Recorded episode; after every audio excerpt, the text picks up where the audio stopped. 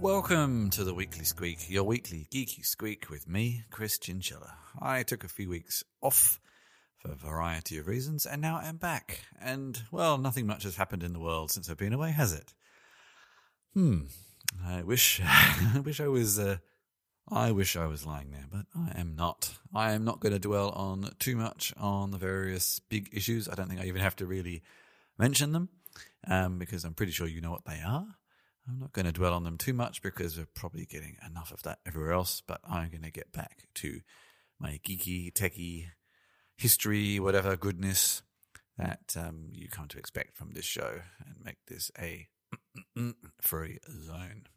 In this episode, I have an interview with Nick Millward from Mgage, and we have a conversation about mobile engagement. They are a mobile engagement company, but uh, we have a chat about the ways that people have been able to create mobile engagement, or brands have been able to create mobile engagement over the decades, from SMS to MMS uh, to messaging platforms to the future with RCS. So look forward to that interview later. In the meantime, let's get to the links. First, from The Guardian, an article from Rhiannon Lucy Cosslett about tips for working from home if you may find yourself working from home right now. I wonder why that might be. So take it from me, take it from many of us who have been working from home for some time, um, and we have plenty of advice and experience and tips for you. There are certain things you should not do. This article is a little uh, jovial, a little tongue in cheek. I'm not sure if that's appropriate or not, but the article is now a few weeks old anyway. And one of the main pieces of advice in here is don't accept parcels from uh, for neighbors. Um, I can attest to that. Um, there might be other reasons you don't want to accept neighbor's parcels right now, but um, one of the main reasons in the past was you'll spend the rest of the day dealing with angry neighbors, wondering why, when they waited all day, they didn't get their parcel. There are some others in here, like things like slow cookers. Actually, uh, this is tongue in cheek, so I'm not 100% sure how much this is really what she believes in. She says, wear what you like. I actually am not a fan of that. I've always dressed up, in quote marks, or at least it made sure I get up, get dressed. I have a good desk set up and things like that. I try and not, I try to keep my work areas and my leisure areas as separate as possible, which is not always possible in a one bedroom apartment, but it is moderately possible. You have some kind of logical divide between where you work and where you play. And of course, at the moment where those are becoming fast mushed together, that is going to become harder and harder, but try to keep those barriers as much as possible. But anyway, if you're looking for more slightly tongue in cheek tips for working from home, maybe for those of us who have actually worked from home for some time, more than those of us who are just venturing on that experience, then have a read, have a giggle, and then go and find something that's actually more practical. Next, another article from actually from nearly a month ago now. It's been on my list for some time. Also, somewhat relating to everybody being uh, remote right now, because this has been a choice of communication channel that has popped up quite a lot. This is Discord. Uh, Discord has popped up as being popular for a variety of reasons. It's popular amongst gamers, which sort of spread its popularity amongst other groups, but also because it has this ability to have always on audio channels that people can just drop in and out of, which um, people might want right now. And actually, I've set up a few myself, joined a few myself, and it's uh, been um, an interesting experience. The number of people who can't get their microphones to work is an interesting one. Uh, I'm not entirely sure why half the time. But then also before this, a lot of open source projects and communities started moving to Discord, and I always wondered why. I could see why some people had a reservation with Slack, sure. But uh, why Discord? Discord really is not any better um, from a business perspective than Slack. It is still proprietary, it is still predominantly commercial software. In fact, in some respects, Slack is much clearer about how it makes money, and Discord is a little woolly, and what they will do in the future to make money is also a little unclear. So, in some respects, I would say it's uh, worse than Slack in terms of knowing how they might try to monetize things in the future. And this is a post from Jeffrey Paul called Discord is not an acceptable choice for free software projects, pretty much summarizing up some of the things I just said there. He also cites uh, privacy issues Um, they do read a lot of incoming and outgoing data, or they can, I suppose, is the is the better thing to say there. It has a lot of metrics uh, toggles that you can kind of configure on and off. By default, it tends to phone home quite a lot. And you also need an account. To be honest with you, I did look into kind of viable user friendly options for non tech people. And pretty much everything involves you creating an account on some sort of service. So it's actually quite difficult to to get this right. In fact, to be honest with you, one of the better services for not having to have an account is probably Zoom or Hangouts. Um, Zoom, you need to download some software, and then you don't know what that's going to do. See news last year about some of the strange things Zoom was doing, and then Hangouts. And even if you don't create an account, you don't really know what Google is going to be tracking. So there are very few user friendly options. I am sure, and I know there are plenty of open source, um, decentralized options, but let's be realistic about how usable they are for me trying to get some gamer friends interested or my co-working friends who work not in the tech business. And that is kind of more my point. And then actually there's a lot more in here about uh, why you should not be using it for any project that values free software or open source software. And i don't think it even mentions my business model kind of point but um, it's probably applied in there. And you can also add that to the list Next, an article by Will Knight on Wired called "Forget Chess: The Real Challenge is Teaching uh, AI to Play D and D." Now, in some respects, I guess AI can play D and D in the D and D themed computer games, but it's not quite the same thing. I guess the point here is uh, maybe it's a little bit clickbaity. The point here is that being um, a player or a uh, dungeon master, games master in any role playing game is a very creative, spontaneous pursuit.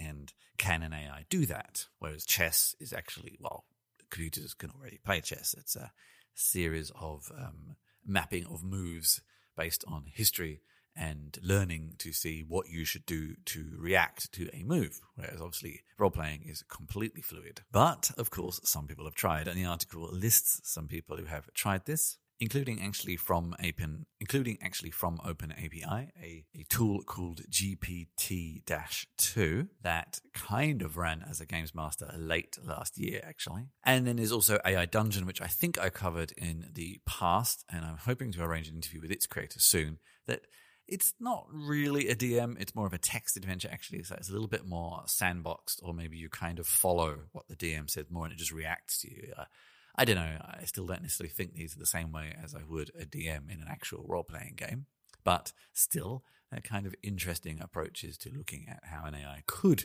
do that sort of role. And actually, the article kind of concludes with saying that maybe these are not things that will run a whole game for you, but maybe they'll be more useful as kind of DM AI assistants to help you with bits of storytelling. I know when I've run games and you have a scenario and then players go off at a weird tangent and you're not really quite sure what to do.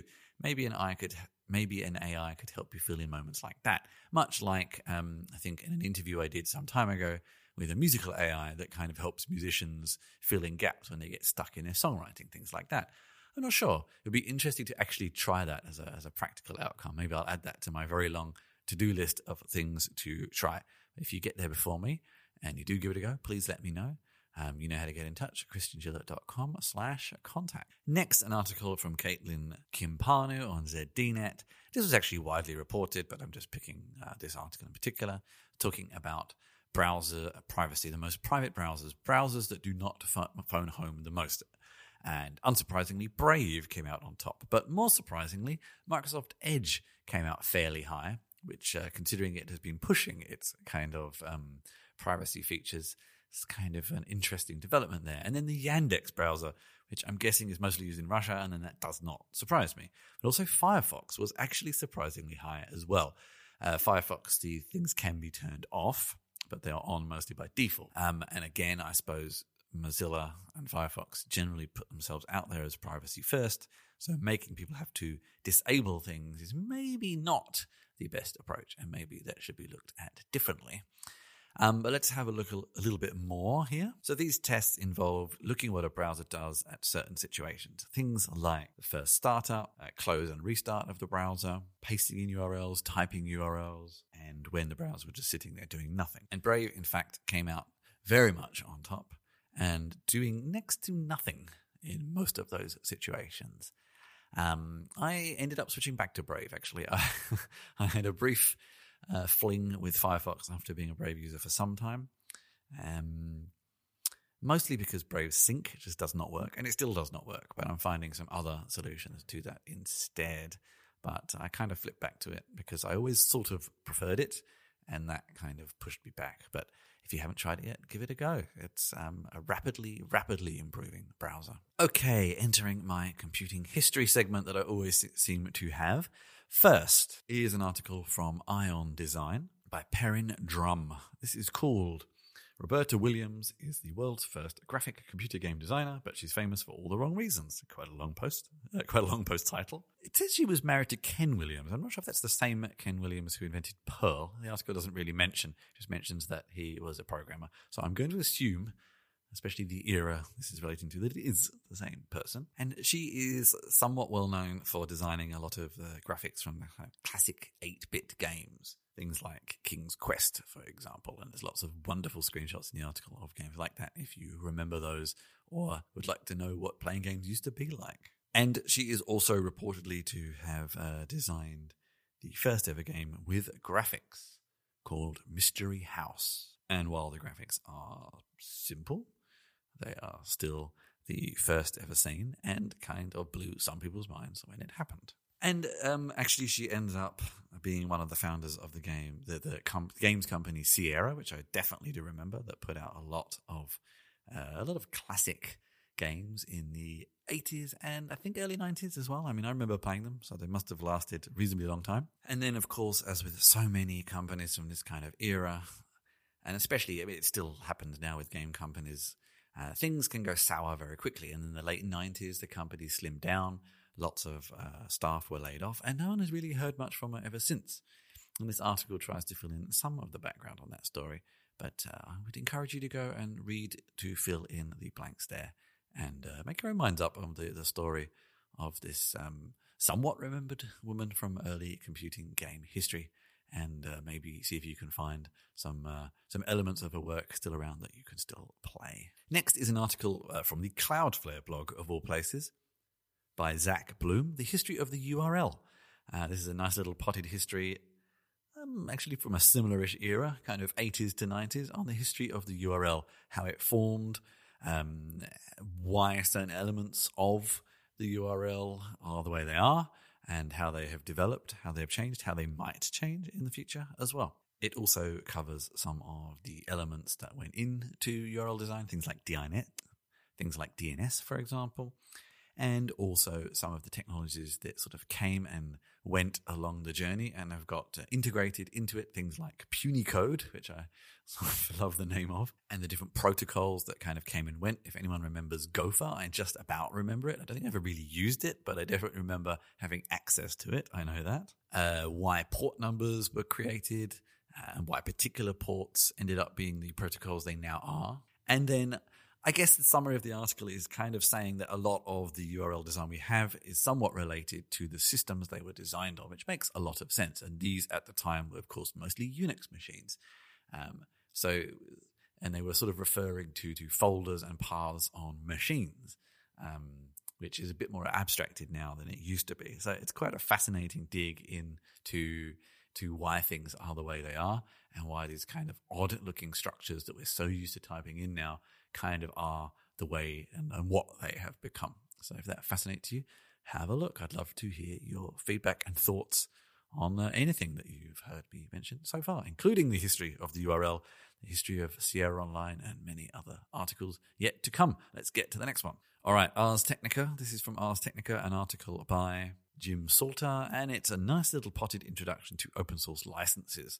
Um, some of this relates to some of the things we've just covered already, maybe not so much actually.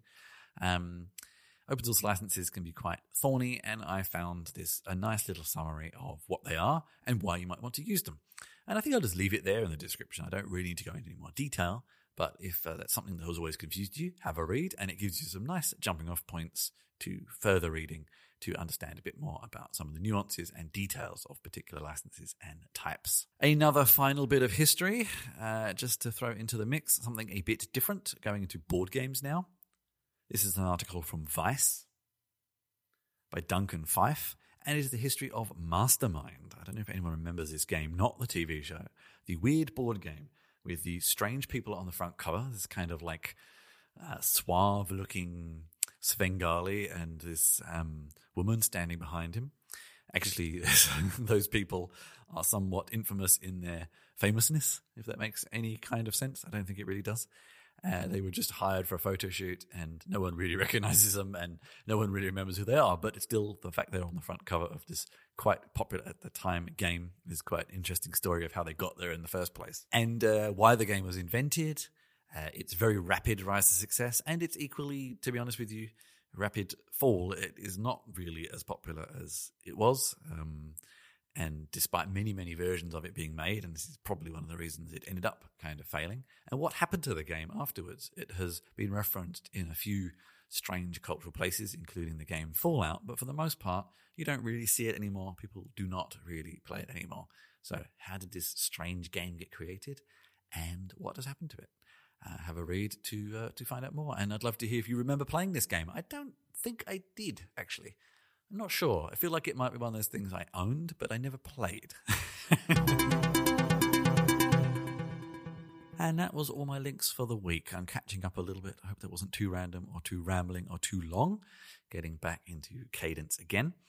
Uh, and now you can hear my interview with Nick Mulwood of Mgage, where we talk about the ways that different messaging um, platforms, protocols from the history of mobile phones have been used and can be used for companies to engage with phone users. Enjoy. And that was my interview with Nick Millwood. Uh, Nick Millwood. So my title is VP Europe. Um, so Mgage is a mobile um, engagement company. So we provide services to two big brands. Um, and we provide the technical technology solutions so that they can engage with their end customers. Mm-hmm. So we've been around for about 21 years now um, as an organization. We've been through various mergers, acquisitions.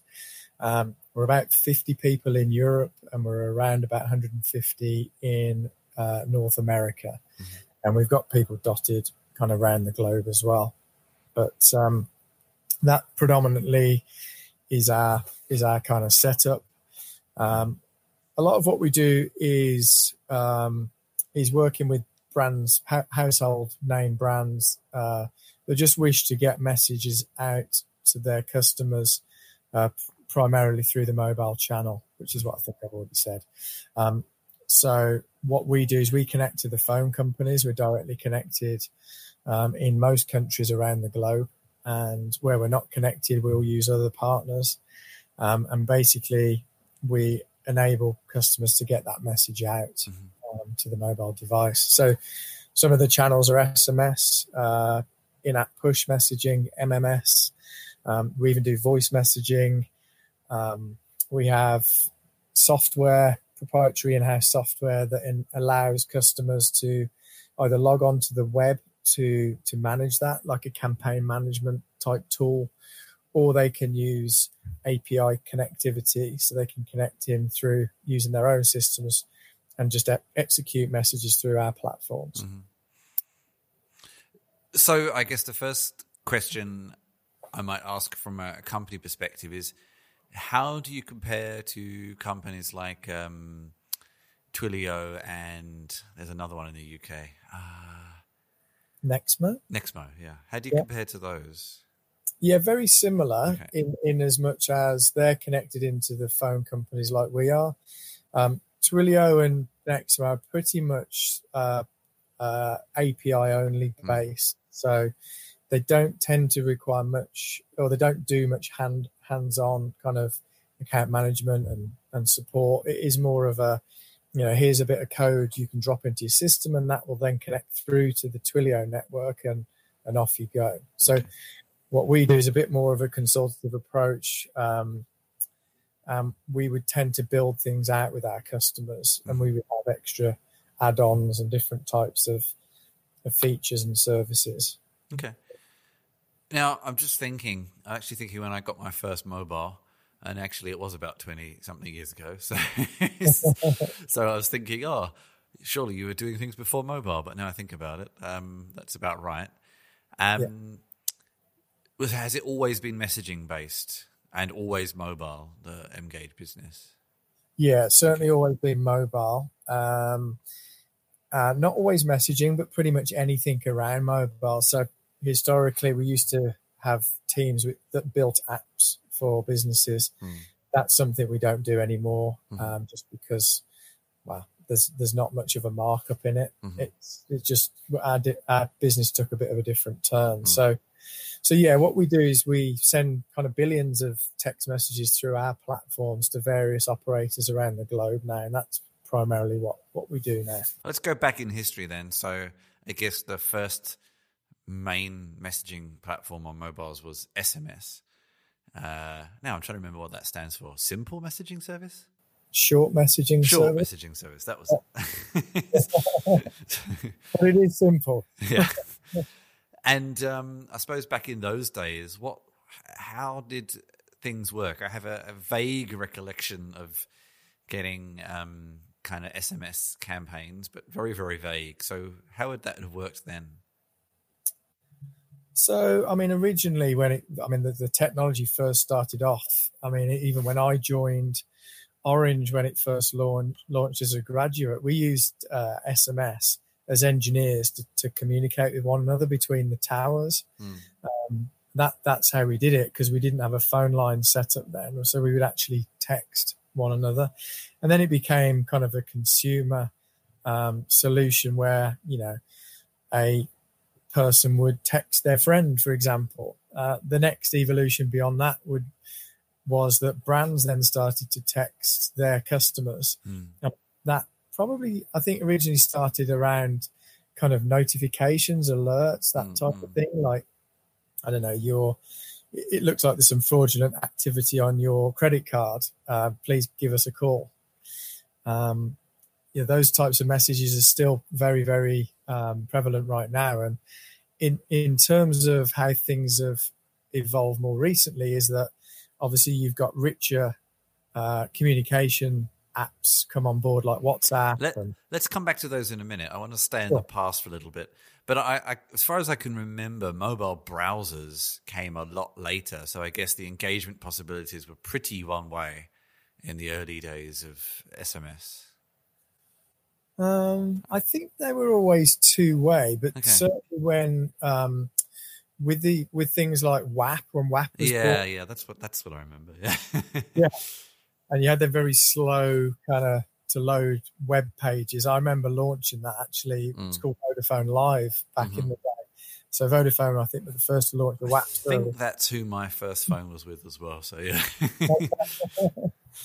Um, so yeah, I, and, and what happened through there was things like um, I don't know if you remember ringtones. I think yes, of course.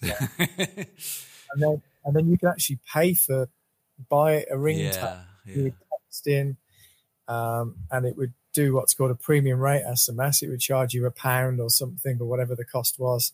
Add it to your phone bill, and then it would send you through WAP this ringtone that you could download to the phone. Yeah. And donations and things like that. I guess text, Yeah. blah, blah, blah, to blah, blah, blah. Exactly, yeah, and that's still going strong. yeah, it is. And then let's jump forward a bit. Actually, the one that I think in some respects was possibly not as successful as as it could have been, or people don't really remember it very much, was MMS. Mhm. The I don't know. I- I'm trying to remember what you could even do with it. I think people just used to send images, weird short videos, other things, but then you generally required it required some sort of data connection, didn't it? I think. Yes, that's right. Yeah. Yeah, It, it's sent using data channel. I think maybe the text element of it is Yeah, yeah. over SMS, but the, yeah, definitely the pictures and the short video is is a data link. And was that massively popular with brands? Not at all. Well, it's, well, it depends where in the world because in North America we're doing a lot of MMS and we, and it's growing as well because the primary reason is because the price is low on Yeah. it. yeah. And for It whatever never used to be, but yeah. yeah. Certainly UK they've not they've not changed the pricing and, and that's what's kept people off it Okay. you know And then you started mentioning messenger apps, but let's just just in case there's any gaps we fill there, was there anything between MMS and then messaging apps that I might have forgotten about? um Well, we had MMS, SMS. Yeah, I think I think then jumps to jumps to things like yeah, Facebook. Yeah. Probably to that. And, and what do you think was the first mobile messaging app? It's a really good question. um, I don't know. Is the honest answer to that? I could guess Maybe at it. but I BlackBerry, maybe? I don't know. They were certainly email. Um, Yeah. Oh, email. I suppose you could count that as a message. Yeah. So, and then, of course, uh, these have a lot of potential for brand engagement and have almost been designed around it. I, I've done a little bit of work myself on Telegram and Facebook bots, and I mean, Mm-hmm. I think every messaging platform. I'm not entirely sure about iMessage. Uh, has some form of of way of, of manipulating the messages and, and sending APIs and adding bots and interactions and all sorts of things. So what are what are some of the, the most common things you see brands do with those? Obviously a little platform dependent, but sort of generally. Well, I think uh, the one thing I've seen, uh, and brands just seem to be very, very much behind behind the curve. We do see, we do see some brands um, kind of taking the lead on certain things, but um, they're very much into. So when you talk about mobile messaging or mobile engagement, a lot of their spend is on advertising through social now, and that's typically things like they'll put a banner ad um, in Facebook, for example. That if you look at somebody's marketing budget, a lot of the budget that's now being spent by brands is shifting across to that type of advertising almost. But there is also an increase in spend on things like text messages. Um, and what they what we're seeing a lot of now is they're dropping in um, emojis to the text message to kind of bring them to life a little bit more. Again, we know that the engagement rates increase when you add things like emojis in and a bit of um, personality really to the message itself. Mm-hmm. So um, emojis is kind of coming in. And then, then what we're seeing now is more of that emergence into what we call the OTT providers, which is uh, Apple Business Chat, Facebook Messenger, WhatsApp, and then obviously RCS is coming on now as well. Well, let's talk about that. So, I'm guessing my my assumptions around what I've heard about RCS, and it's not widely known yet, apart from anyone who kind of listens to certain tech podcasts or reads certain outlets, is an attempt to create something messenger platform like, but kind of a a standard and cross platform. So something that um, well, Apple has uh, iMessage or whatever it's called now. Um, that is kind of a base level option that's always available. Uh, and then Android doesn't really have that. Everyone always adds something else. And of course, we have cross platform options, but they're not a standard. They're not um, uh, handset or operator owned. And that's kind of my assumptions about what I've heard of what RCS is. Um, but maybe you can fill in any gaps there. Yeah, I, th- I think I think pretty spot on there. I think um, what's happened is Google have, have tried to launch um, RCS, which has happened about three three or so years ago, maybe slightly more when they acquired Jibe as their platform hmm um, of choice, and then they've looked to really push this out to, I think through their um, sort of SMS application, Mm. RCS application, whatever you want to call it, the iMessage equivalent is is where they've tried to enhance the messaging experience by using as by default RCS Mm. um, kind of protocol um, that enables this kind of richer experience. So it was it was taken up really quickly by GSMA, hmm um, who kind of got all the operators across the world together and said, "Look, we're going to try and standardize this so that it can be used across any device." And what you've seen, the reality is that Apple have just taken a step back, and Okay. We know that they've developed RCS. We know that it's there, but I think um, they'll either come on board if they get enough pressure from all the carriers, or more likely they'll probably launch their own service, which is Apple Business Chat. Okay. And companies like us will need to probably have an RCS function and an Apple Business Chat function and try and sort of mold the two things together and Mm. then present that to a brand and say, forget what it's called. We've got a really kind of rich uh, messaging solution through our platforms you can reach any device with. And then under the bonnet, it's kind of RCS to Android and it's Apple Business Chat to Apple. So you you don't think it's likely that they'll integrate it with with iMessage? I guess there's no business interest for them to do so.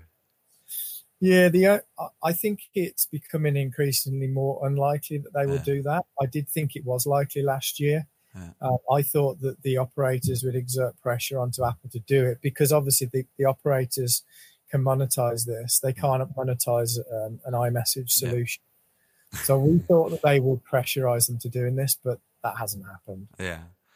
And do you think is there any likelihood of any of the major messaging applications adopting it as a, a base level at the very least? Um, not what we're hearing of. I mean, WhatsApp, which obviously Facebook is is pushing its own solution, Mm. and their um, adoption rates and downloads are, increasing all the time. I think they're up to about two and a half billion downloads or users now, Hmm.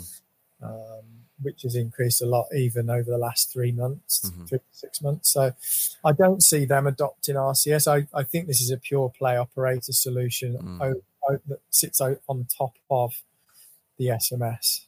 So in, in reality, I think every consumer or kind of tech consumer's dream with RCS was that it would unify everything, but that's probably not going to happen then. I don't see it right now. I mean, I, I mean, again, my my view changes probably every six months with things that kind of just change in the market. But Mm. right now, I don't see it being unified. Um, So, so just out of interest, if if someone, a developer or someone like that, was not to use something like Mgage, just just Mhm. taking your Mgage hat off for a second, Yeah. how possible is it for any developer to start developing something for it, much like they can with Telegram or Facebook Messenger? do you mean in terms of a brand developing a solution to send messages to? Yeah. So to create a, a, a chatbot or an assistant or um, push out notifications, that kind of thing, is it possible for anybody to do it, or do they have to go through partners right now? No, I think anybody can do it. I mean, in terms of, um, you know, you've got the likes of Viber as another good Yeah, example. okay.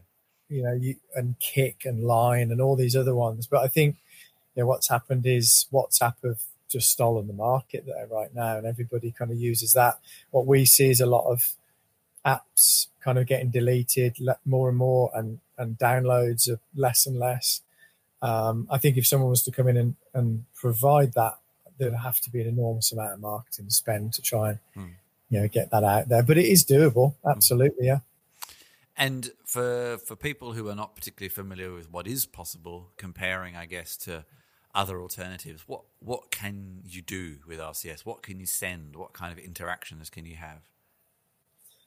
So it lends itself really well to um, two-way interactions because because of the the rich capability. I mean, you can have two-way interaction on SMS, but it it it's very difficult to hold the audience just on that text. So through RCS, I think chatbots is probably going to be one of the kind of main applications through it. Um, I also believe that you know we talked earlier about the charity companies where you can text donate where through rcs what we've started to build now because we work with companies like oxfam is we're building um, kind of video that you would normally see on the tv and we're building it through the rcs application. And you can't do that through through sms but you can certainly do it through through rcs but also within rcs you can build out a capability to then do the the payment um, or the donation um, capability. So, you know, I look at the video, it gives me options to donate either as a one off or a monthly donation subscription setup type thing. And then I can interact with the brand as well. I can ask questions or I can maybe even pause my my donation on that particular month or week. So it just lends itself to being a bit more kind of two way, a bit more um, conversational. And does it remember uh, s- the state of the user in, in some way? Like you know, with uh, I mean, Facebook Messenger is an un, is unfair example because obviously everything is tied to your Facebook account. But can you store details of of a consumer somehow, so you don't have to keep asking for for certain information? Yeah, that would probably happen through other third-party Okay, yeah, platforms. yeah. Um, so you, it, it- we've got functions within our own platform. Our platform is called Communicate Pro. hmm That's the bit that you the the platform that you would set up companies through. Um, you, that's the bit that like APIs and chatbots hang off the back of, and then it could also be a CRM. So it could be I don't know, it could be Salesforce, it could be HubSpot that has all that deep knowledge about a particular client. So you know, it could be that we send a message to an Oxfam donator because we know historically they were subscri- subscribed to donating twenty pounds a month, and they're currently not donating anything. So we could target them to try and get them back on board with a twenty pounds per month donation versus a five pounds per month donation, just because we in the back end systems we know a bit about that that customer. But again, that that proprietary kind of information, knowledge about the client is pretty much held outside of M, a company like Mgage. It would be with the brand themselves. Mhm. Okay. And just, just, just wondering. I'm just having a look at the evolution of the spec here. I mean, you mentioned that it Google started started adopting it, although it's, it's been relatively slow. About three years ago. And if I actually look at the history of it, it the first version is uh, ten years ago or twelve years ago now, um, Yeah. and really the major updates happened about 2012. Um, and now we're just starting to see it rolled out. I'm I'm personally yet to experience any interactions with with the the standard, as far as I know, anyway. um, so why, why that's actually a relatively long time. Why do you think it's taken quite a while? And I guess what were people doing with it before that? I think um, I think it's required quite a lot of money to be thrown at it in terms of marketing it, in terms of you know getting the ecosystem together. Um, and I think that's what Google have done over the last three years. But again, you know, even today, when you look at the penetration on the device, it's relatively low. It's not, you know, look just purely Android devices. Um, I don't have an exact number to mind, but it's still relatively low. And, you know, we're asking the question of Google and the operators saying, how are you going to increase the penetration of this? Because when you talk to a brand, you know, you need probably to be able to hit more than 50% of their users for them to take it seriously. And we're not still quite at that point yet, but we're getting a lot of people, you know, brands starting to use it in a prototype mode and understanding what what the possibilities are of it. But we still need to drive more usability of it. Um, I think what's kind of holding it back is um, we need we need to kind of do some more forced um, forced downloads or forced um, upgrades to existing devices. I think any new device that's being shipped, it does have RCS on there by default. Um, so I think it's just taking longer than than we've kind of predicted to get to that sort of large scale market. And we always know how long it can take Android devices to update, unfortunately. So that's that's getting better, but it unfortunately involves people to be upgraded to at least I think one or two versions ago first, which is still a unfortunately small number. So so yeah. Um and and were people doing anything with RCS up until about 2012? Was there apps that had just small user bases, or it was just purely in in kind of laboratories up until that point? No, I think you did have um, certainly Vodafone's a good example of that. They had they've been using RCS for a number of years. They rolled it out on their own um, application, Okay. but that was really only then available between Vodafone customers. So it's again quite limited. I think their intention was always kind of P2P. It was, Mm. you know, you could use this to message between your friends, but um, it needed all the other carriers on board and it needed, you know, needed a global kind of solution and it needed to be available on, on Apple devices as well. So um, that's kind of, um, that's what's limited it. I think a few other operators globally did the same thing as well. Mm. Um, that's my understanding that they, you know, it has been these pockets, but it, it the intention when it was launched by Google is that look, we're going to launch this. It's going to be on every Android device on every carrier around the world, um, and I think their intention is still that there'd be some interoperability with with Apple Hmm. as well. Okay. And final question: um, what's what's on the roadmap? I guess for you, but also for uh, messaging standards. I don't know for the next six months. So we we need to solve this Apple problem. Um, that that's very clear to us. So one thing we need to one thing we're looking at um, seriously right now is is integrating with Apple Business Chat and probably WhatsApp as well. So th- those are our two key focus areas in terms of roadmap. Um, and the other side of it, we will continue working with Google as we are today to you know to increase and, and help them increase and justify investment and the carrier's investment mm. in rolling RCS out further onto Android devices.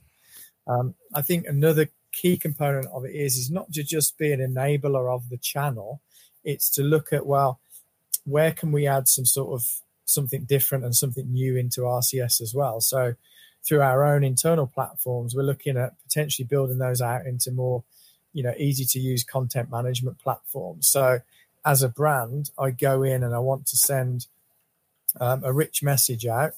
Um, in six months, hopefully, they can send it out to an Android or to an Apple device. Um, but also through our platforms, they can drag and drop collateral easily to create the the use case or the campaign that, that they want to mm-hmm. to send out. Um, again, we're working with AI companies and chatbot companies to integrate chatbots. We're working with some banks around that. Um, again, to pull people as much as possible away from making expensive phone calls, which A is expensive for everybody involved. Mm. B, we know that consumers prefer, you know, a, a asynchronous kind of conversation now more than being sat on an IVR for X amount of time. So things like that we're we're kind of we're building out. Yeah. Having spent two hours today and two hours yesterday in an IVR, and having a chatbot that didn't work, then being told to use a chatbot that didn't work, then uh, yeah, I think I mostly agree with you. But the technology is still sometimes lacking, isn't it? Even from major brands. So yeah, it's, it's, a pick the phone up in frustration, and I'll wait as yep. long as it takes to speak to somebody. Yep. Well, phone calls are cheap for us. That's the thing. So, yeah. so well, obviously, I'm not really going anywhere over the next few months. Uh, I was actually supposed to be away most of this month. doing, in, I should be currently in Austin, South by Southwest, sunning myself and eating tacos and drinking lovely beer, but I am not. I should be going to KubeCon, but I am not. I should be going to gaming conventions, but I am not. Uh, I think the same for all of you. A lot of things have been cancelled, so who knows what is happening.